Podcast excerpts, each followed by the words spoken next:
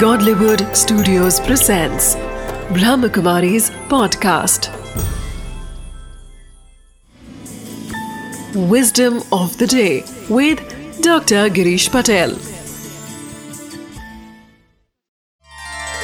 नमस्कार सफलता की बहुत सारी हम बातें करते आज मैं आपको फ्लोरेंस नाइटेंगल जिसको नर्सिंग व्यवसाय की भीष्म पितामह माना जाता है देवी के रूप में नर्सिस उनको पूछती है।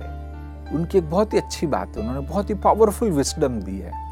उन्होंने कहा है कि मैं सफल इसलिए हुई हूँ क्योंकि मैंने कभी भी कोई कारण न दिया, न मैंने कारण को स्वीकार किया।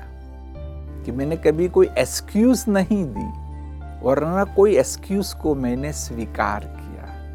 इसलिए भल, समस्याएँ आई, रुकावटें आई लेकिन फिर भी मैं आगे बढ़ती रही और मैं आज सफल हूँ।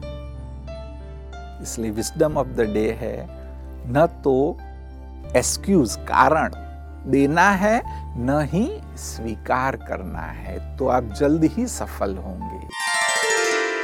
Wisdom of the day Florence Nightingale once said that the only reason for her success is she never gave excuses for her failure, nor did she accept any false reasons for the same. So we should also adopt the same habit in our life to become successful.